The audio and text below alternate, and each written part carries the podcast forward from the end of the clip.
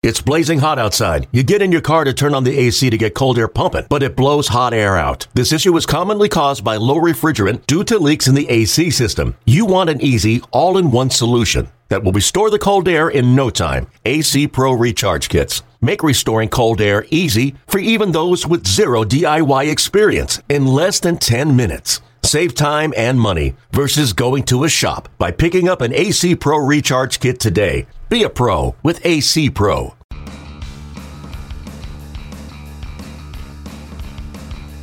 You're listening to MLB.com Extras, brought to you by MLB.tv. It's baseball everywhere. Hey everybody, Tim McMaster here, along with Gregor Chisholm, our MLB.com Blue Jays reporter. Uh, welcome to the podcast. A lot to get into this week. Top 100 prospects list is out from MLB Pipeline, and the Blue Jays did well, very much right at the top.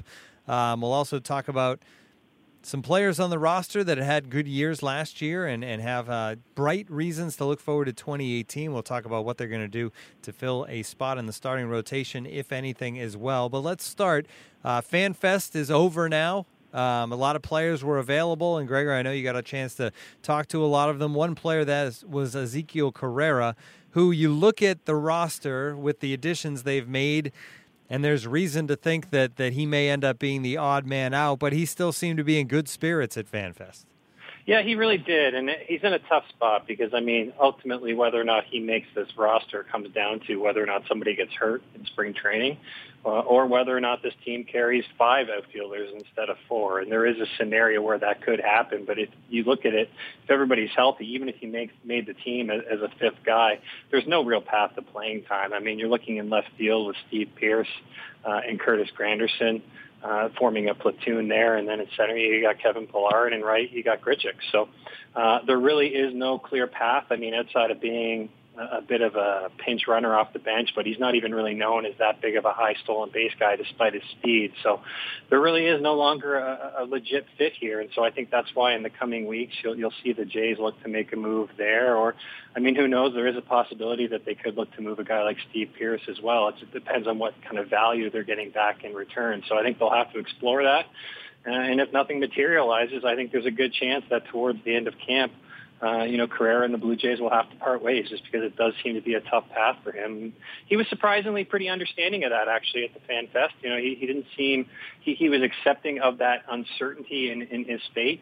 Um, but credit to him, he, he still showed up at Winterfest even after the Jays had just acquired a couple of outfielders in, in the weeks before, and uh, no complaints from him. He seems to be accepting uh, whichever route the Blue Jays decide to go in this spring. Yeah, he's out of options, so there's no possibility of them moving down, him down to the minors. He would have to go through waivers and all that stuff. So yeah, certainly looks to be. But it's good to have extra depth at spring training, so we'll certainly see what happens. Uh, you have a story on the uh, website right now Ryan Tepera, 77 and two thirds innings last season. I saw that number and it kind of even surprised me, Gregor, that he threw that much out of the bullpen. Um, could be a workhorse again, obviously, this year. Um, and it sounds like things just feel different for him because he's always been a guy that had to fight for a job and now he has one.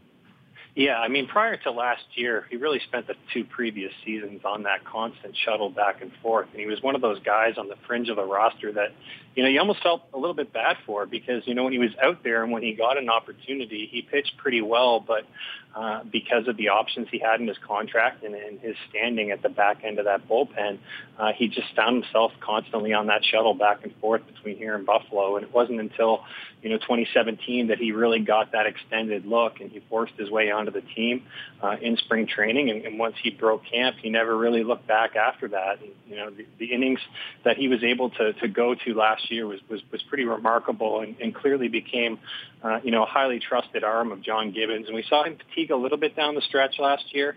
It's understandable as his, his first full season kind of in that extended look role. And, you know, the danger is that you're always going to have – uh, you know, feel the ripple effects of that the season after. And so the fact that he finally has a secure job for the first time is good for him because he can take a little bit more of a relaxed approach to his off season, and that's what he did. You know, before he would look to come into camp at 100% ready to go because he needed to, to you know, catch the eye of coaches and, and scouts along the way from pretty much day one in order to get noticed.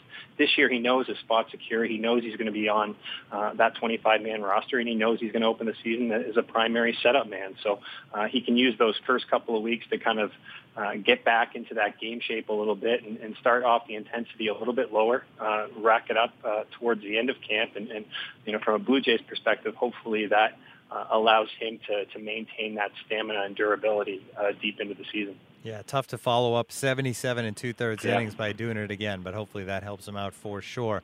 Uh, it was a pretty good couple of weeks in the Guerrero family, I would say. Uh, Vlad Guerrero goes into the Hall of Fame. That's not bad. And then his son on Saturday night checks in at number three on MLB Pipeline's top 100 prospects list. And really, he's three. Number one is Shohei Ohtani, who a lot of people would say isn't a true prospect, but he fits the rules and guidelines according to MLB Pipeline. And then Ronald Acuna, number two, can kind of do everything. Guerrero, widely considered to be the best hitter. Jim Callis calls him a lock to be a superstar bat in the big leagues. I mean, that's pretty good from a guy who's seen a lot of prospects come through the system. So, Guerrero, number three, what's spring training going to look like for Vlad Guerrero Jr.?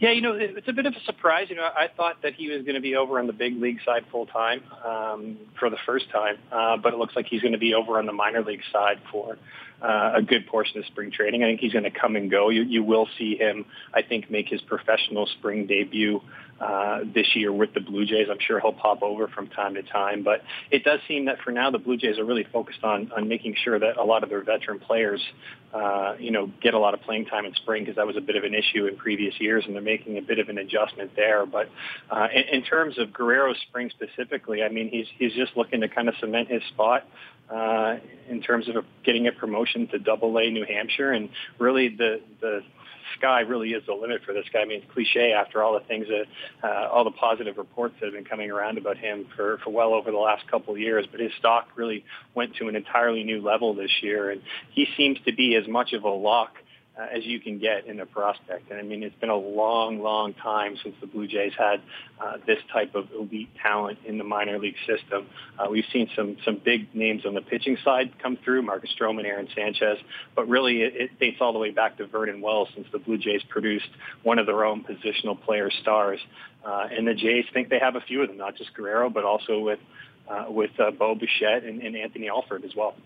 Yeah, and Bo Bichette and, and, Vlad, according to their current positions, could be left side of an infield, although there's a lot of talk that neither of them could end up being in those spots once they get to the big leagues. We'll have to wait and see on that. All right, the Blue Jays would still like to add some starting pitching. Uh, Jon Morosi, MLB.com writer, had a story over the last week about the fact that there was some interest in Chris Tillman. Tillman's a fascinating situation because he's only 29 years old. Um, and he was he was let's face it, he was the Orioles' ace pitcher for a couple of years, but he was terrible in 2017. Uh, one and seven, a 7.84 ERA, as he really just couldn't get it together. He's battled some injuries in recent years as well, so. The cost would be low on a guy like Chris Tillman, and there's some upside, but there's obviously also plenty of risk.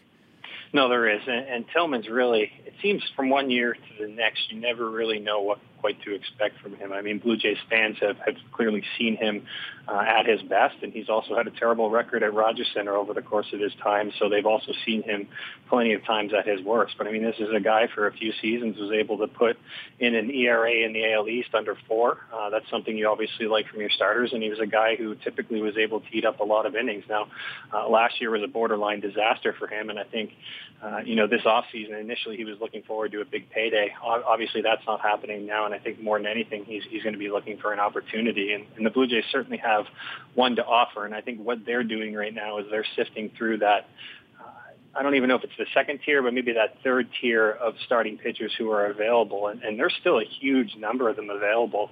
Uh, I'm, I'm working on a story on the site for now, and there's there's there's legitimately ten guys that are still out there uh, that the Blue Jays could potentially take a look at, whether it's a Jaime Garcia uh, or someone of that mold as well. And certainly Chris Tillman fits into that into that realm. And you know the Jays have about ten million dollars give or take um, a couple of million to, to spend the rest of this offseason. They're looking to get another um, starter and they're looking to get another reliever. So I think you're going to see uh, them disperse those those funds between those two positions, and, and that's where you're going to end up in that middle tier, as opposed to uh, a guy like Lance Lynn or Alex Cobb. And certainly, they won't be in the market for a guy like Yu Darvish.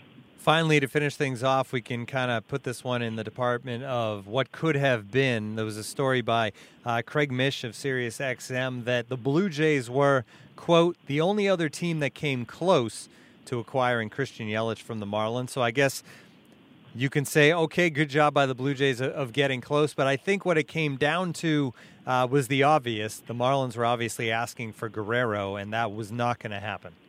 Yeah, no, exactly. I mean, on one hand, this is a positive for the Blue Jays that they can remain in these types of conversations. Their, their system is deep enough now that, uh, you know, when those type of elite players become available in the trade market, they can at least pick up the phone and have a genuine conversation. But, you know, the fact that in, the, the deal never materialized certainly didn't come as a surprise to me. I mean, Vladimir Guerrero Jr., you don't want to call anybody completely untouchable these days because they can be moved, but he is as close as it gets. And, and I think Bo Bichette's not too far behind uh, on that list as well. I mean, this is a team that is looking to keep that next wave of talent along with Anthony Alford, guys like Nate Pearson, TJ Zeuch. Uh, the Blue Jays are trying to rebuild and also contend at the same time, and that's a difficult balancing act. Uh, but it certainly really means that they're going to be rolled out for those bigger names. But uh, the fact that their prospects are that good, uh, means that they're going to be in those conversations right until the end. And, and, and ultimately, it's not a surprise that, that, you know, in those last minutes, the Blue Jays kind of walked away realizing that they weren't going to be able to get a deal done. And obviously made other moves, and they have shored up that outfield uh, since. All right, great stuff as always, Gregor. This has been MLB.com Extras, our Blue Jays edition. For Gregor Chisholm, I'm Tim McMaster. Tune in again next time.